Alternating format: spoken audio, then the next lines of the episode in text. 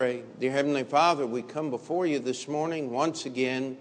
And Lord, we ask that this would not be just another Sunday morning, but Lord, it would be one that you would have the freedom through your Holy Spirit to do business in each heart and life that is here.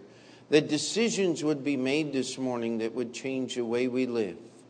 Lord, we ask for your grace that our lives may be obedient to your word and that you would be glorified through our obedience. We ask, Lord, that we would truly worship you this morning in a way that will affect the way we live through this coming week.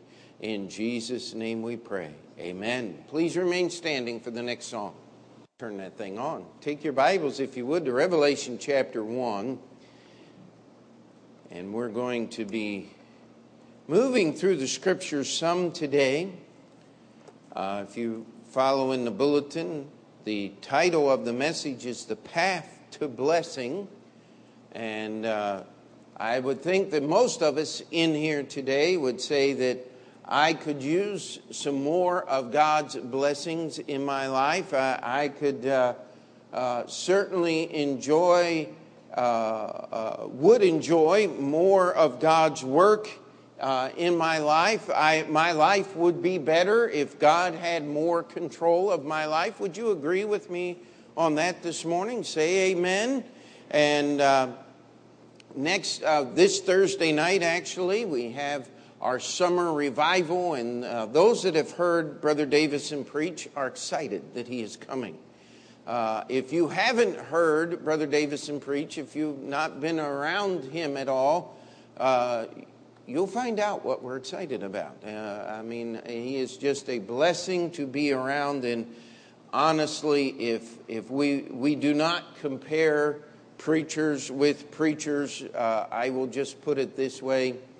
Uh, if, if I could pick any preacher that I would want to hear preach, uh, it would be Brother Davison and Brother Clayton. Of course, Brother Thompson's with the Lord. Can't listen to him other than by tape anymore, but uh, the simple truth of the matter is he is one of the great preachers that is alive today, and uh, it is a great privilege to have him come.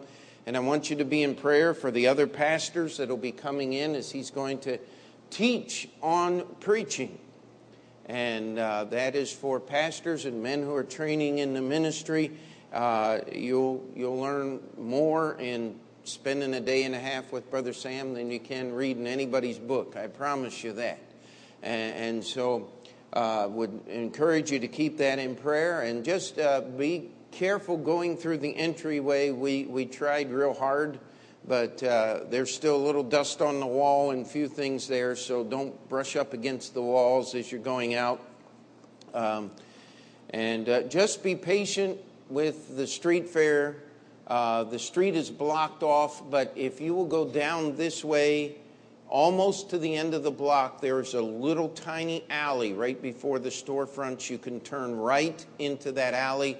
It'll take you through to 36th Street, and then just follow the normal flow of traffic. It is uh, be go very slow there. There's always people and cars coming into it. It's it's very uh, it's not a good place to drive, but It'll get you off the street without having to turn around in the street and drive off with it. It's very dangerous. And uh, so, uh, all of the announcements out of the way, let's see if we can refocus upon the Word of God. Revelation chapter 1 and verse 6 here gives us what God's blessing is, what the end that He has for us in mind. And let's just start in verse 7 and verse 4, I'm sorry, and pick up a little context. This is Jesus speaking. John to the seven churches which are in Asia. I'm sorry, John is speaking here.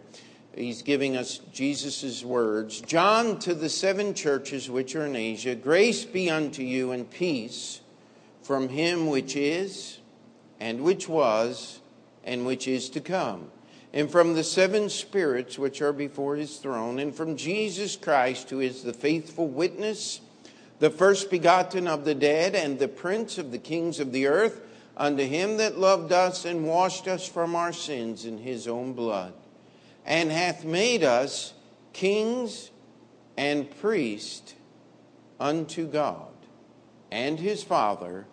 To him be glory and dominion forever and ever. Amen. This is God's intention to make you and I kings and priests. That would be an incredible thing, would it not? To be a priest to serve the living God, to be a king, of course, subordinate to the King of Kings and the Lord of Lords, but to do his bidding, to be one of his officers, as we might say. Uh, if you're looking for some other kind of blessing, uh, I want to challenge you your blesser needs to be worked on. Uh, those aren't the kind of blessings that God wants to give us. I mean, constantly we, we have physical needs, and, and I am praying that during the revival meeting, God will meet spiritual needs. Amen. But God wants us to be more than just an average Joe. He wants to do something very special in our lives. And it says that He has made us kings and priests. Don't stoop to be the president. Don't stoop to be the richest man in the world. Don't give up those things that God has for you for some flittering, passing fancy of your mind or thought process. Accept the blessings that God has as the ultimate goal in your life.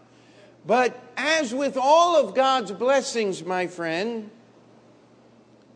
He has something attached to them. You see, often God cannot bless us and use us the way He wants to because of us. The biggest impediment, the biggest problem that God has to deal with, I, I love that illustration Brother Franz used in, in Sunday school. Don't praise the instrument, praise the guy that knew what to do with it. But God has to overcome us first. And He is more than capable.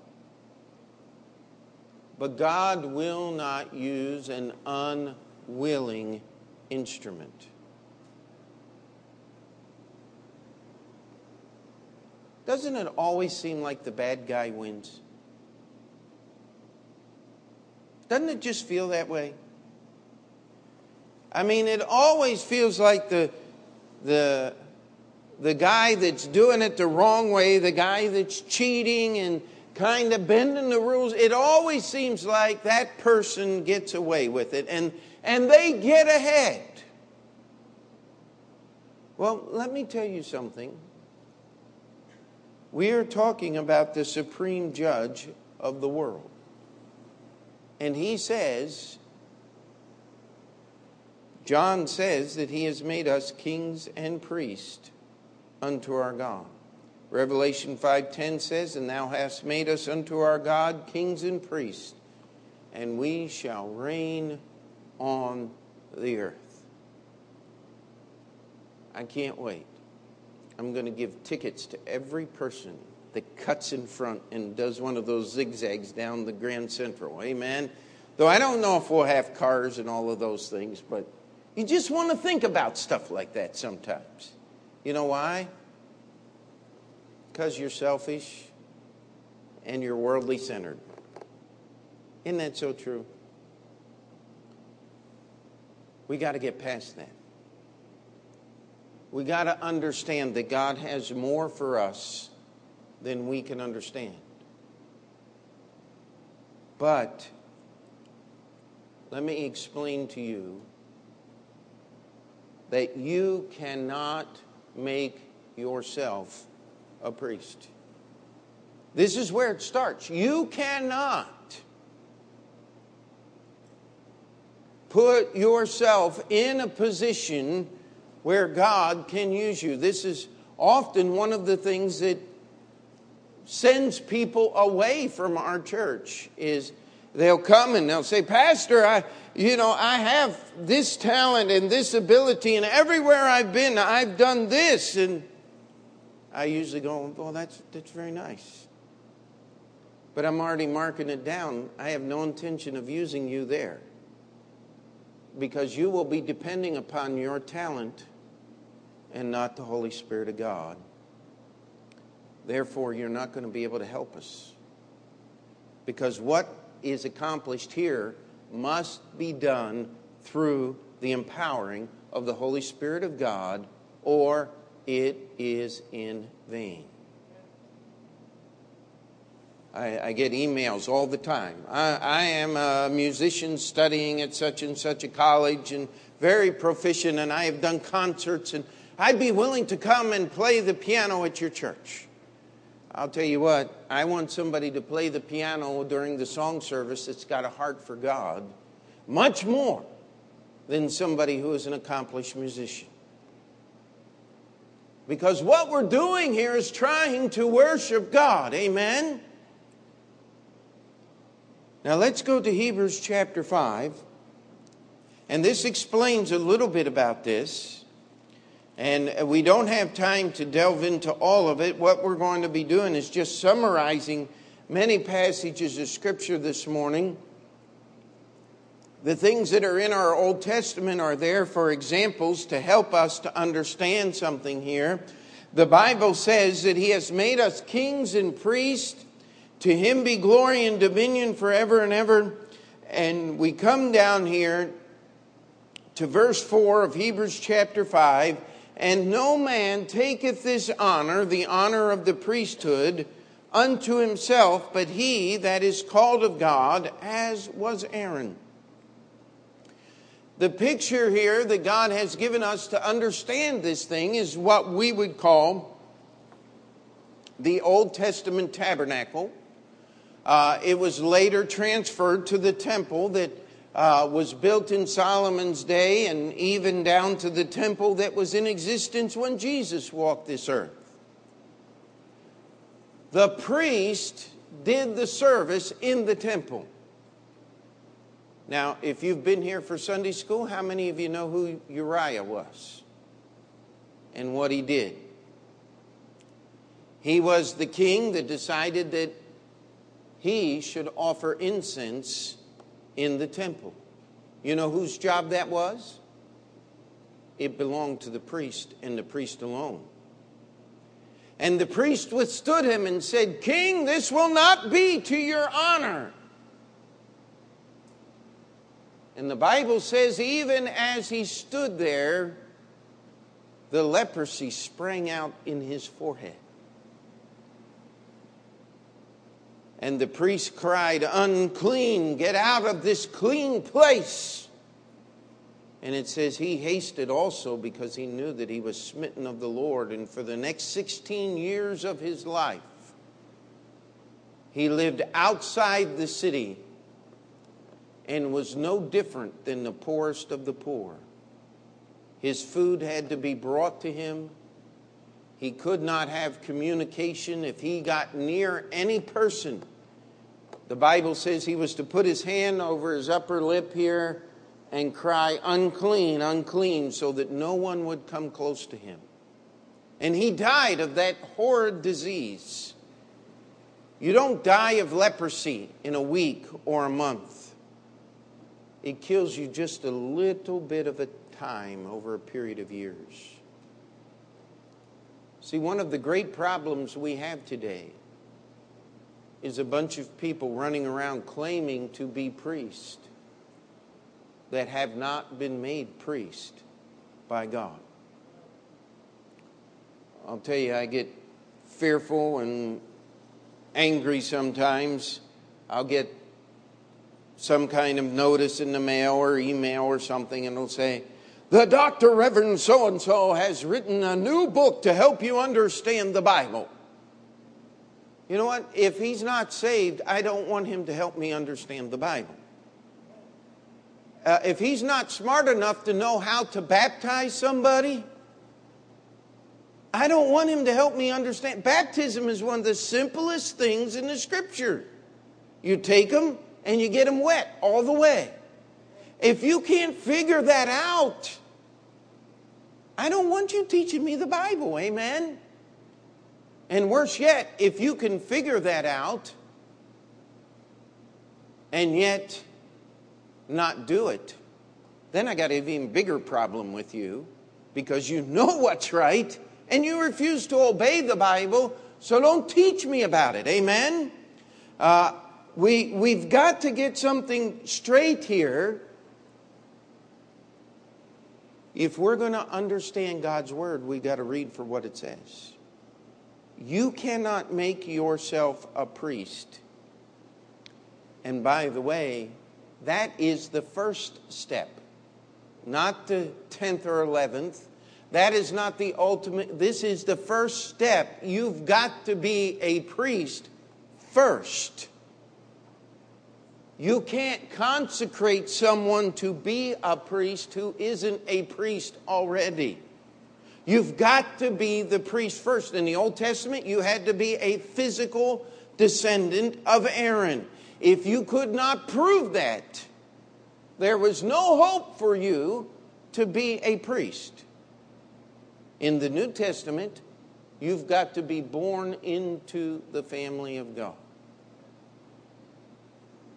By the way, I love to ask this question. When you were born, who did all the work? Mama did. Right? You didn't help her. As much as you want to think that, you were much more of a problem that day than a help. But mama did the work and you were born. When you get born into God's family, who does all the work? God does. Don't you try to help him. He doesn't want your help. He'll do it fine all by himself. You see, that's how you can know you're saved. Not because you feel so, but because God says so. You get born into this world because it happens to you. Years ago, my wife found this little book in the library and brought it home, and it was about a little baby, and the the baby said, "I want to be born now. I want to be born now." And and uh, they said, "No, no, you got to be wait. You got to wait." And finally, it get, came to the time. Okay, and the baby says, "No, I like it in here." And, and finally, Dad gave Mama a kiss, and he says, "Hmm, I like that. I'm coming right now." And uh, it's just a cute little story, but that's not the way it works. And yet, you can turn on the television and you can have some preacher tell you that you get saved because of you. No, you get saved because of Jesus. Now, before the pendulum swings too far the other direction, we're not Calvinist here. We don't believe God programmed you to get saved. We believe there's a choice that every human being must make. But when you make that choice, God does the work. And when He gives you power to be born into His family, guess what? He made you a priest and a king. You just don't look like it yet. It's wonderful watching little Peter grow. He's, he's finally gotten out of the alien phase. They look like, I, I call it little beings from inner space, because that's where they came from. Amen? Uh, I don't believe in little beings from outer space, but I believe in little beings from inner space. And, and when they're first born, I mean, they just look so different. And then they start growing and getting a little fatter and all those wonderful things. And, you know, it takes a while to grow, doesn't it? Fact, a priest wasn't allowed to serve until he was 20 years old. That was the Levites. the high priest wasn't allowed to serve until the death of the former priest. And that could be at a very advanced age, even. We don't know. We don't have all those records. But we look here in Hebrews 4, it says, And no man taketh this honor unto himself, but he that is called, as was Aaron. So also Christ glorified not himself to be made an high priest, but he that said unto him, Thou art my son, today have I begotten thee. God made Jesus a priest, the high priest. By the way, there's only one high priest. There only ever has been and will be one high priest.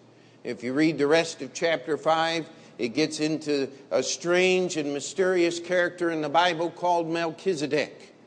And uh, there's an awful lot of conjecture about Melchizedek, but the thing that God is trying to illustrate here is simply this the priesthood that Jesus Christ served in was not the priesthood of the Old Testament law.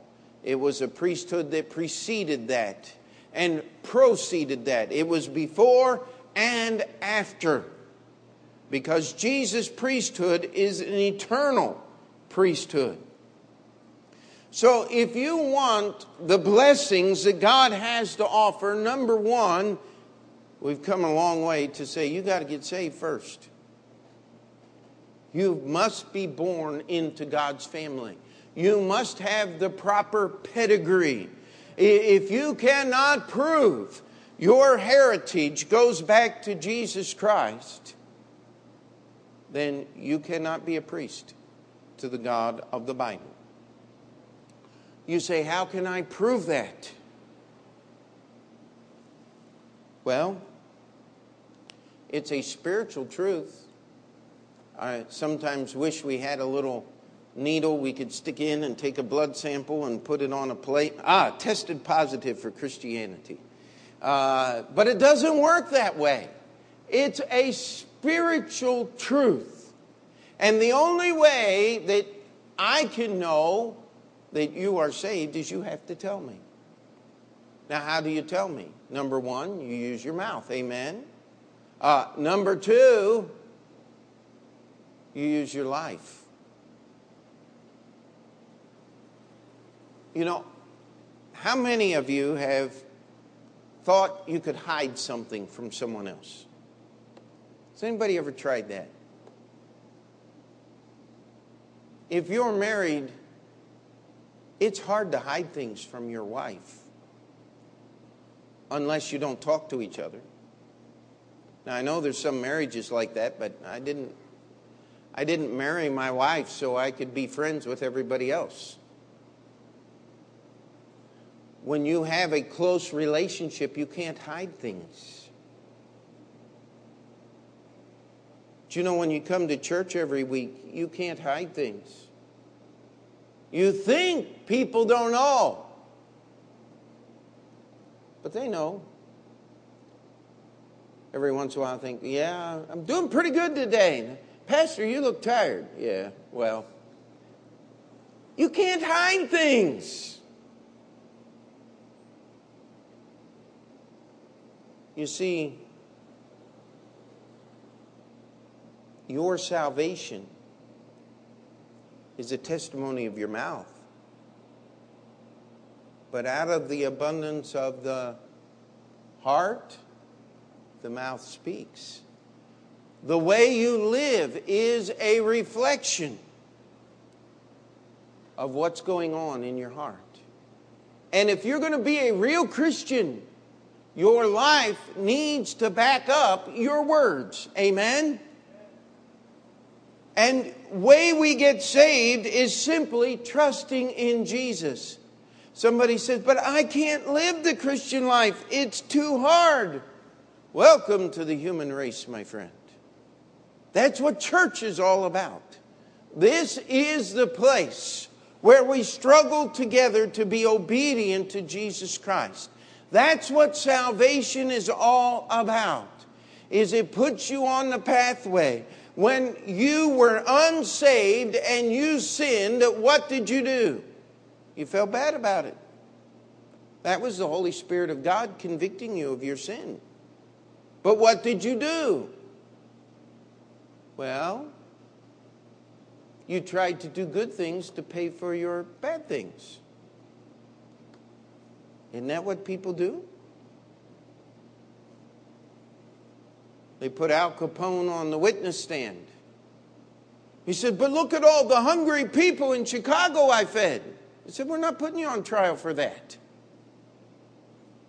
We're putting you on trial because of the people you murdered, and the taxes you didn't pay, and the people you cheated and swindled and hurt. But I've done a lot of good. I don't care how much good you've done.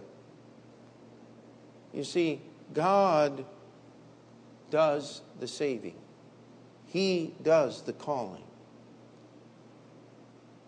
Now, please don't raise your hands on this. And I'm getting a little ahead of myself, but how many of you have ever gotten used to your Christianity? Or maybe even a little bored with your Christianity? I know people all the time that are looking for something a little bigger and a little more exciting than the local church. It's a tragic thing when we take what God has given us and discard it for something that we think is better. I mean, when's the last time that your thought processes were actually good enough? Does anybody here like word problems? Mathematical word problems? I saw a cartoon that said Hell's Library. Word problems one, word problems 455. Uh, I'm not quite sure I agree with that. But the simple truth of the matter is, word problems make you think, do they not? Do you remember the first time you got one? said, This doesn't make any sense. And the teacher said, All the answers are in the problem. He said, No, they're not. And then they begin to show you how to take information out of the problem and plug it into an equation that you already knew. And all of a sudden, the answer just magically appears. No. You understand now something you didn't understand before. You learned something. You know what? God's got to teach us some things. We do not know what we ought to like or what we ought to want. We've got to learn. We've got to be trained in these things. You see, uh, I wish we had time this morning, but let's just turn to Exodus 28 and 29. We'll just pick up a few verses here and, and there. The priest had to be born into the right family. He had to have the proper pedigree. He had to have the right family lineage.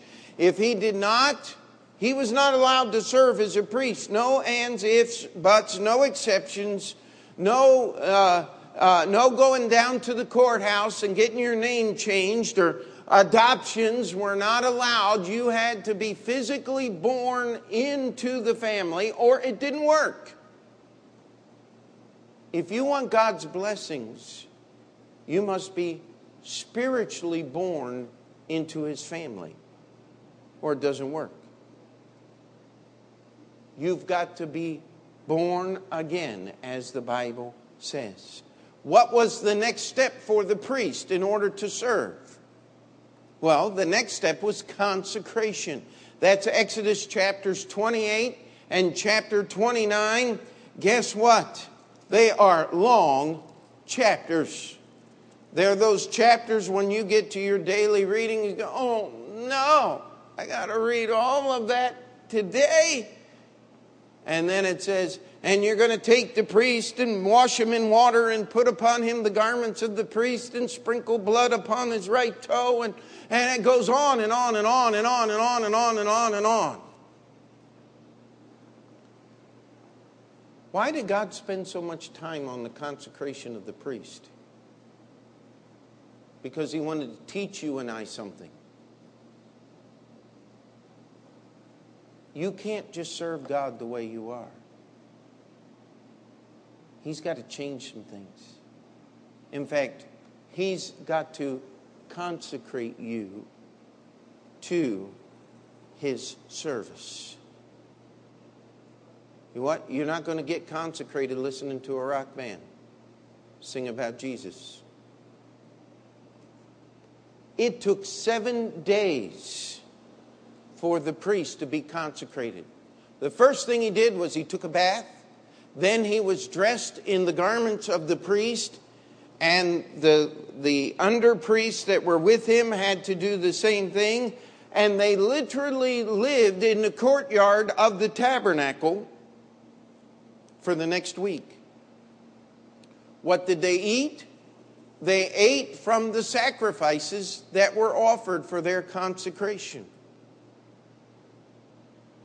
It took seven days to consecrate them. Now, I'm not a big one in numerology. I don't believe uh, we, we do not build doctrine based on numbers.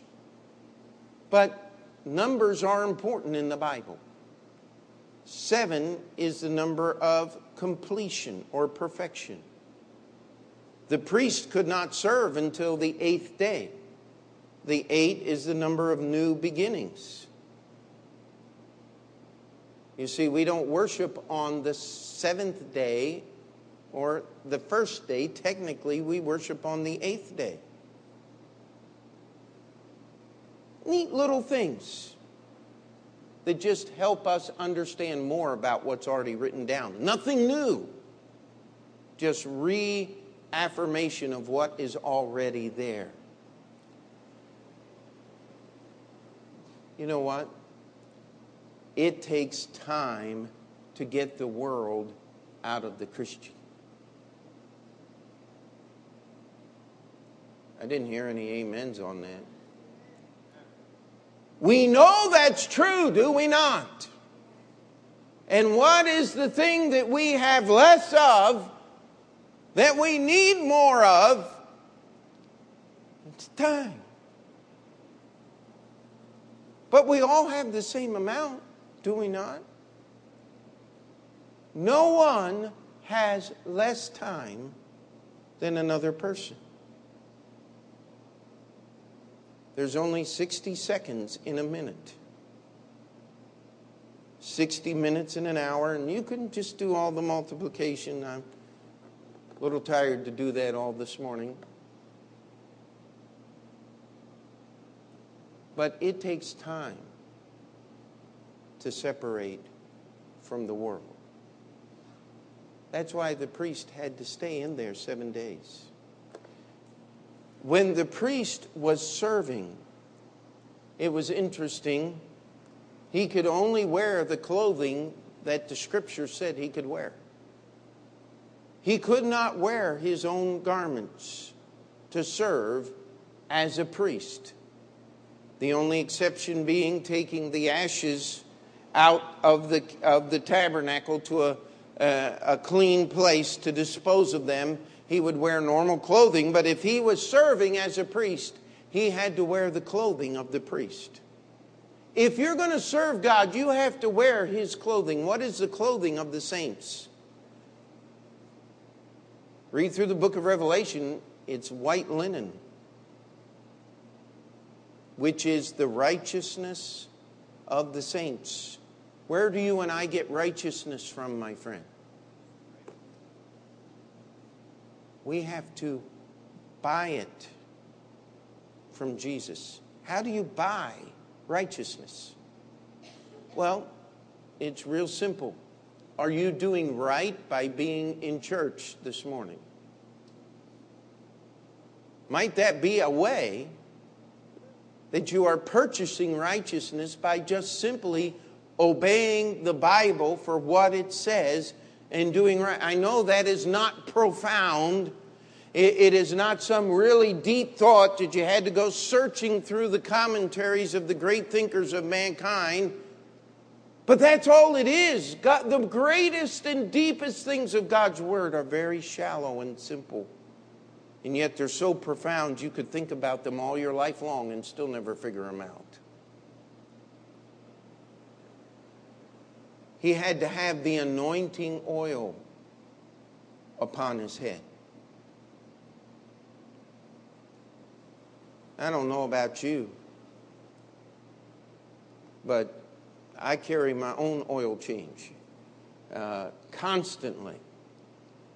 To have oil put upon me would be rather uncomfortable, I would think. I've had it done several times of the automotive type. Uh, no blessings of God attached to that of any kind. But the simple fact is, that oil that was poured upon him would mat down his hair, it would stain the garments, it would set him apart. If you saw him, you would say, This man has the anointing oil upon him. It's there, I can see it. We go into the New Testament, of course, the picture of oil is usually the Holy Spirit of God. Can I ask you a really tough question this morning? Can they see the anointing? Brother Franz in Sunday school, we don't, co- we don't cooperate these things. But he was talking about can they tell you've been with Jesus? Can people see the Holy Spirit? I'll tell you what, most of us do a pretty good job of covering it up. If we're going to be priests, we've got to learn to do these things.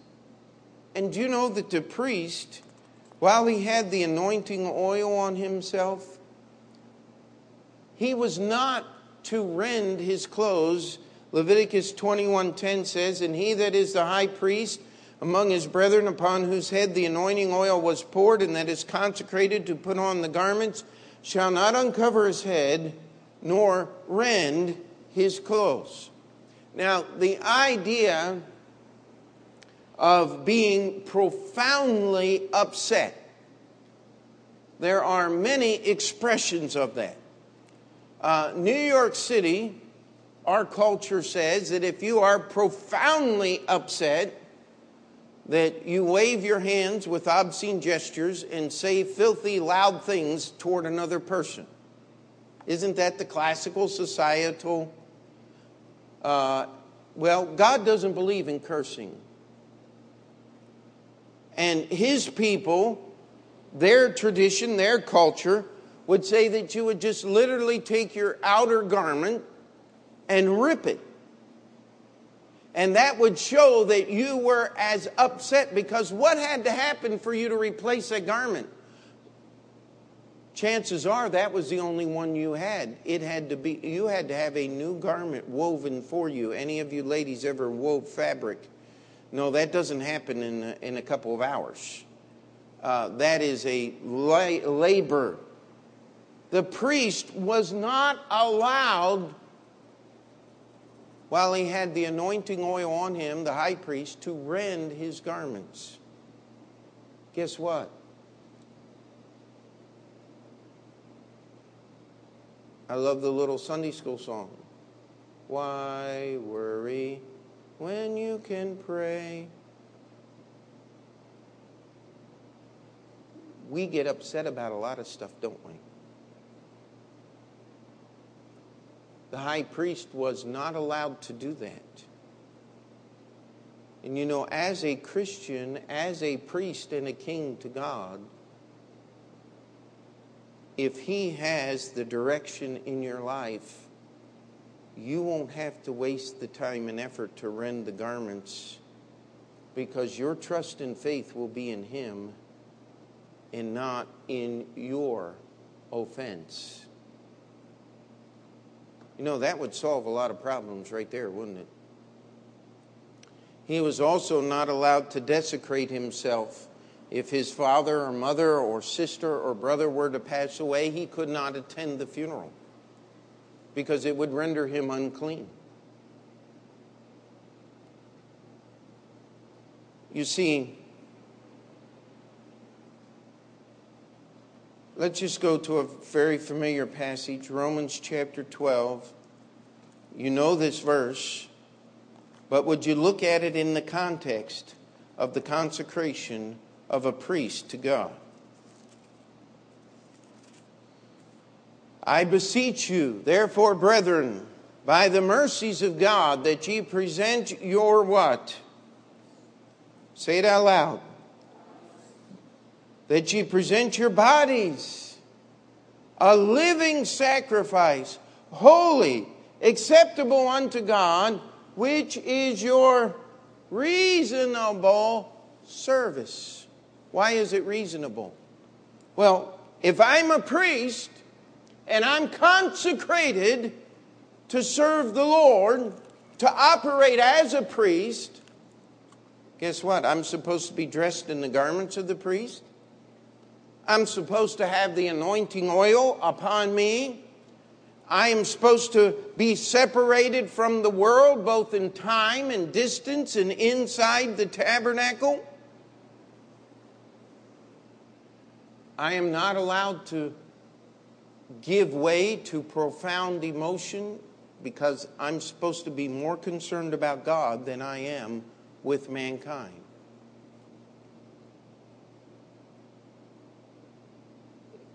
You see, if I'm going to be a priest, I can't be a part of everything that's just going on around me. I can't even be thinking about what's going on around me. I got to be thinking about God. We started with how many of you want more blessings and more God's grace active in your life? Well, here's how you get it.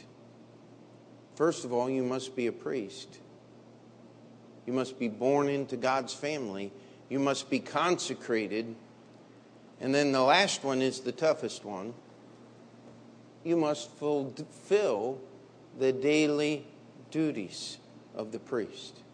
Now, this refers to many passages of Scripture, so I'm not going to give an actual reference here, but we're just going to go through a couple of things. The first job of the priest in the morning was to go to the brazen altar and rake apart the ashes that were on there from the sacrifice that had been burning through the night and he was to rekindle a fire from the coals that were already on there. He was not allowed to start a new fire. The Jewish historians tell us that the fire that was lighted in the brazen altar at the foot of Mount Sinai burned until Nebuchadnezzar's troops sacked the city in Jerusalem. I don't know if that's true or not, but that's what they say. They say the fire that was kindled by Shealtiel uh, and in Zerubbabel's time and the temple that was rebuilt burned until the armies of Rome came and destroyed the city of Jerusalem in 70 AD. That kind of continuity is just out of our mind and out of our thinking. The brazen altar is not a picture of Jesus' sacrifice because that was done every day. It's a picture of the death of self, my death to my ideals and my wishes. It is that living sacrifice that is pictured by the morning and evening. That was the first duty of the priest was the morning sacrifice. He would then order the candlestick, trim the wicks so that the light would burn brightly, make sure that the reservoir was full of oil so that the lamp would not go out during the day or the night. There was no light in the tabernacle or in the temple that was not produced by the candlestick.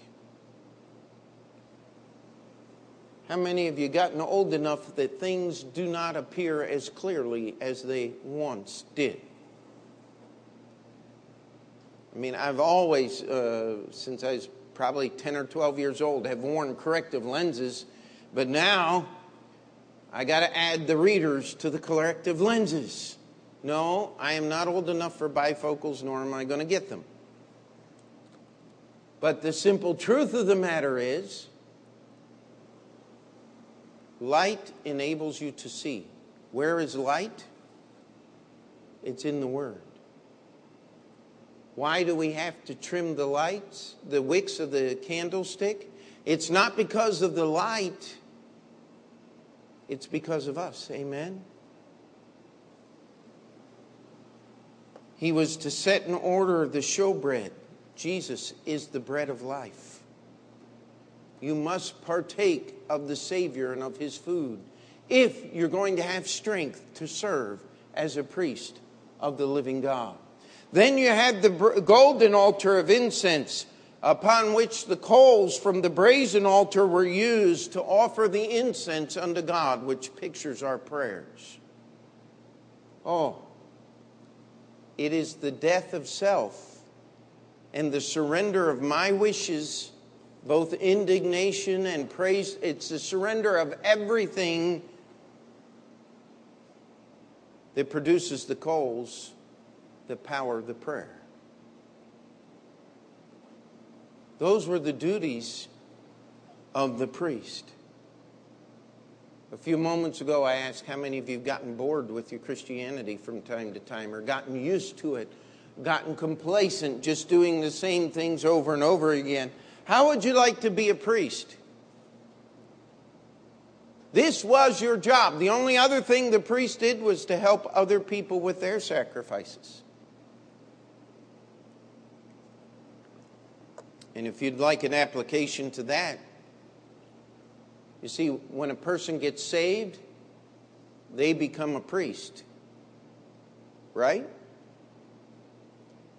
So, helping other people with their sacrifices would basically be soul winning. It's telling other people about Jesus so that they can offer their own sacrifices. Amen? Let's go to Philippians chapter 3 and we'll be done.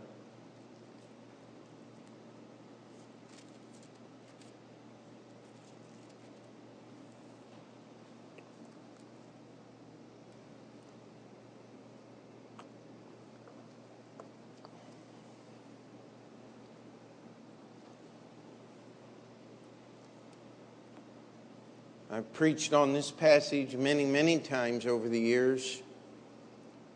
But I'll tell you what, we still need to be reminded of it. We still need to go back and think about these things. Verse 13, brethren, I count not myself to have apprehended. This is Paul speaking. He says, I have not arrived in my Christianity. I am not finished becoming a better Christian than I was yesterday.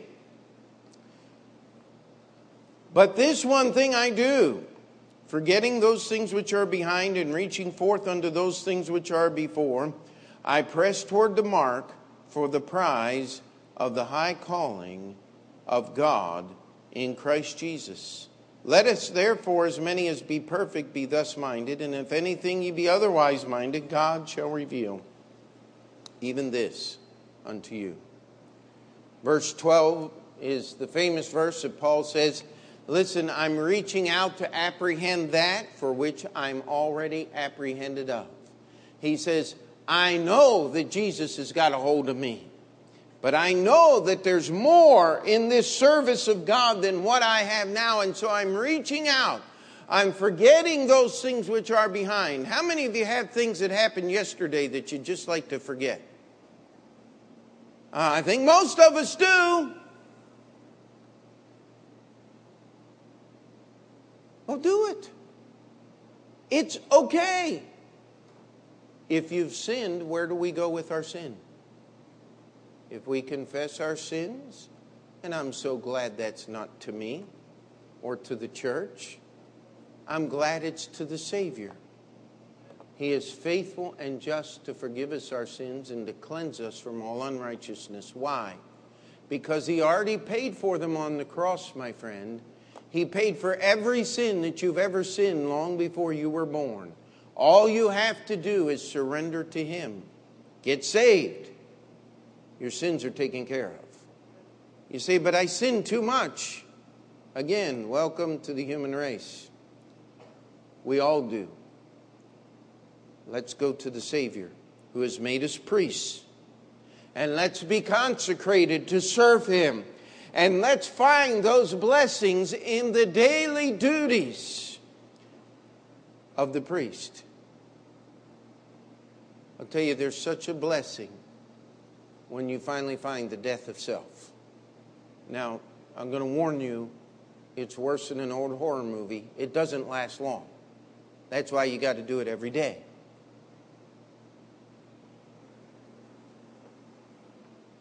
How many of you have enjoyed the blessing of trimming the wicks where God just opens a passage of His Word and you say, There's the answer I needed written down in the Scripture for that problem I'm facing? Let me tell you, you want joy?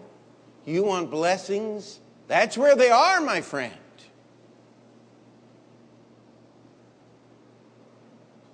How many of you looking for satisfaction and purpose in this life? Well, how about sitting down to the table of showbread and partaking of Him who is the bread of life? That'll change your prayers.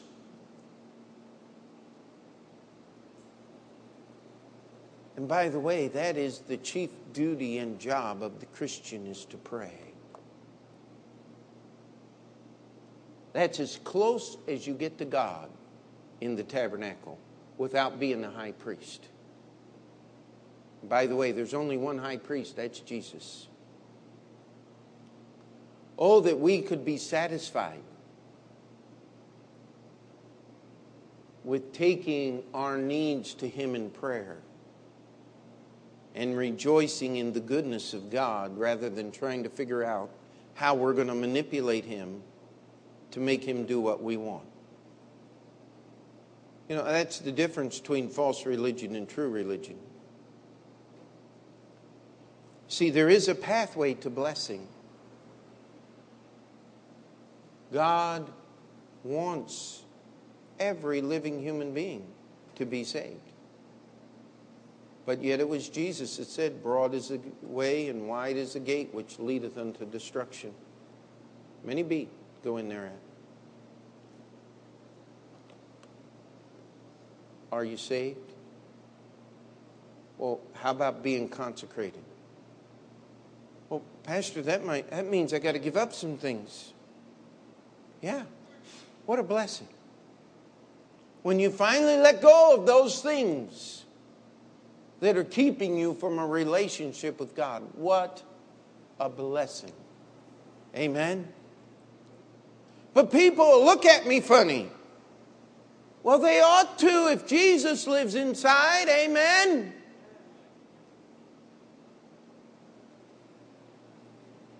Listen. But you don't understand. I like getting upset about things. No, you don't. It's just a bad habit that needs to be gotten rid of. By the way, when was the last time you were upset about something fixed anything?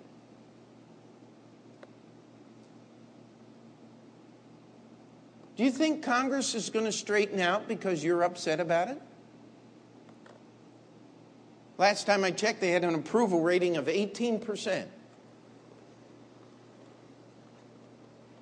That's absurd. But they haven't become less dysfunctional. Give up your ability to be upset about things in your quote unquote righteous indignation, which wasn't probably so righteous in the first place. And let's get wrapped up in God and serving Him. And you know what? The testimony and God's work will go forward not because of us, but because we're out of the way so God can do His work. Are we still together?